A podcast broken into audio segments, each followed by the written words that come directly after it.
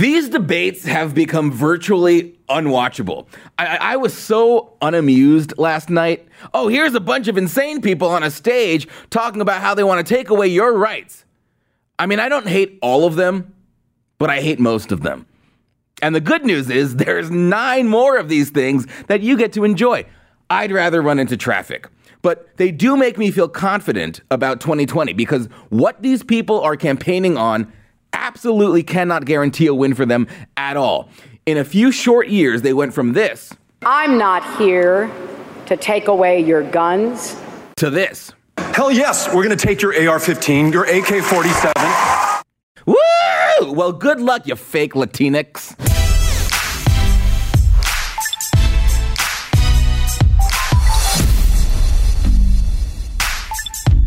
So in this debate, you had the moderators who I hated. The, they were like the social justice warrior team with Jorge Ramos. Oh, soy un hombre mexicano con derecho, blah, blah, blah, blah, blah, blah. Latinx are under attack in this country belongs to us you know, what are you going to do about it? And then you had the uh, black moderator. Oh, I'm a strong black woman. Really? That's hilarious. Speaking of strong black women, Kamala Harris, she made me want to jump off of a building. So unlikable, so fake, so obnoxious. And then, you know, you had Bernie Sanders who like appeared to be sick. Was he sick? What was wrong with his voice? Biden hung in there, barely he did at one point say, Oh, I'm the vice president. No, you're not the vice president anymore. And then his teeth fell out. So there was that. And then you had Buttigieg. He, you know, he was his normal seething self, barely keeping himself from blowing a gasket on stage. But it seemed like for most of the debate, Biden knew where he was, which is, of course, an accomplishment for him. So you had a bunch of crazy people saying crazy stuff Medicare for all, take away your guns, take away your cars. We know that's what you want to do. So for me, this was not anything new. You know, we've gotten used to them saying crazy stuff on stage. But it is astonishing how radical they've become. You know, at a minimum, they used to pretend they still believe in the Second Amendment. Now they are unabashed in their disdain for it. You know, Beto, Beto, you got to sit with a soft T because he's a soft man. He's this kind of dull character in these debates. He has no ideas aside from wanting to take your guns. And he's not the only one who wants to take your guns. Kamala Harris, Cory Booker, they are also in favor of mandatory buybacks. Biden, Sanders, and Warren, they want voluntary buybacks.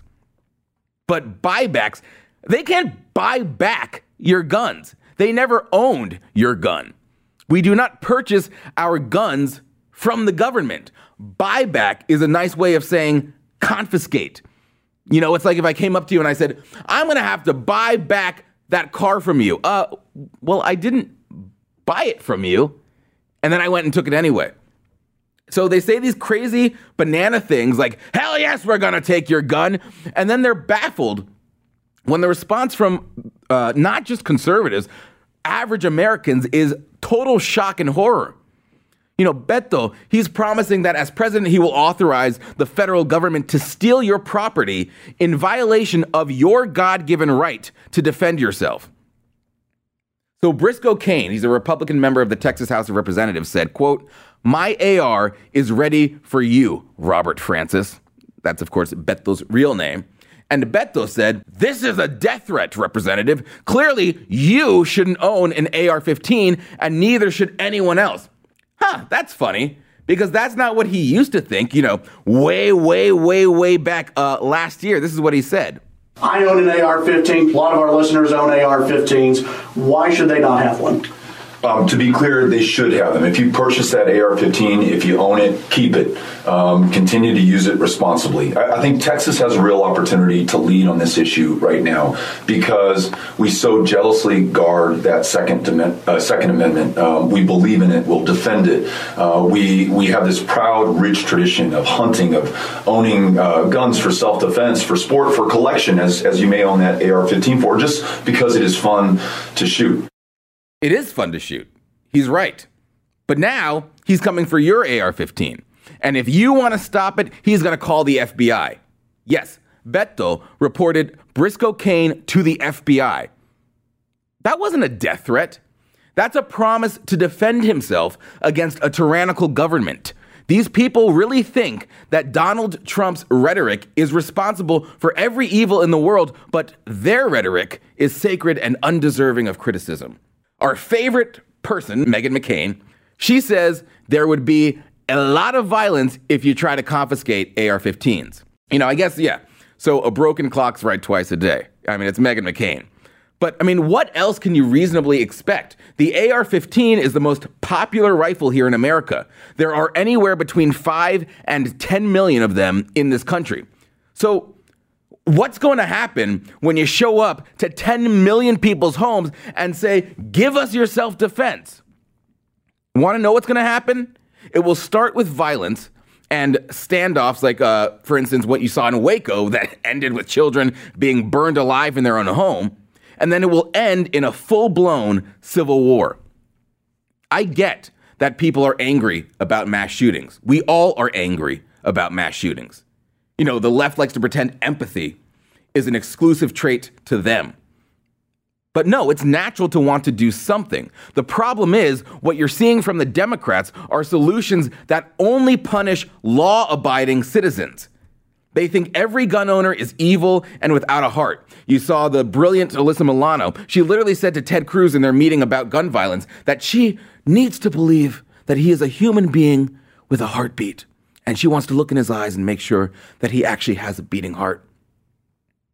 That's how toxic this issue has become for them. They no longer think of their fellow countrymen as people. They can't get past their own prejudicial beliefs in order to do something to tackle the issue. Democrats block any Republican legislation that would stop bad guys from getting guns without targeting regular gun owners and law abiding citizens.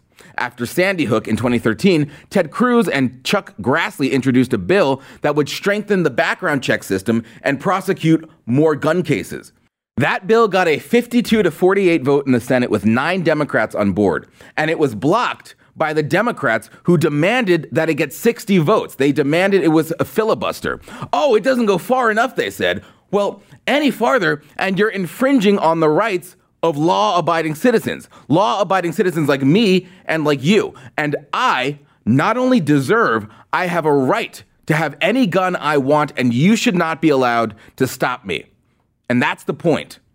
They don't want anyone to have guns. And it's easier to take them from law abiding citizens. So they go on and on about weapons of war to scare people who don't know about guns into agreeing with them.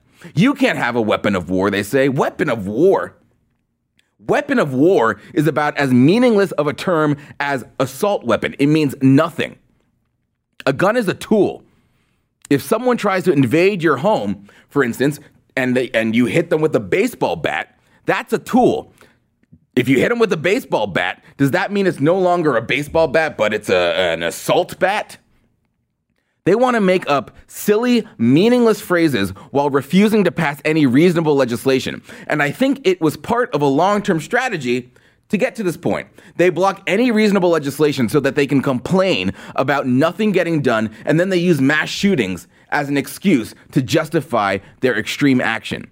It's their my way or the highway and my way happens to be totalitarian attitude that is stopping us from making sure the existing background check system is being supplied with accurate information that will block dangerous people from purchasing guns. We've already got laws on the books. If you're a felon, you should not be, and you are not allowed to buy a gun. But in the Sutherland Springs shooting, the shooter was dishonorably discharged. He had a felony conviction and a domestic violence conviction, and somehow he was able to get a gun. So we're not following the laws we already have on the books. He should not have been able to get a gun, but he did because the Air Force didn't report his felony to the database. And the Democrats, they voted against legislation that would have made it a requirement to make it illegal for him to get a gun.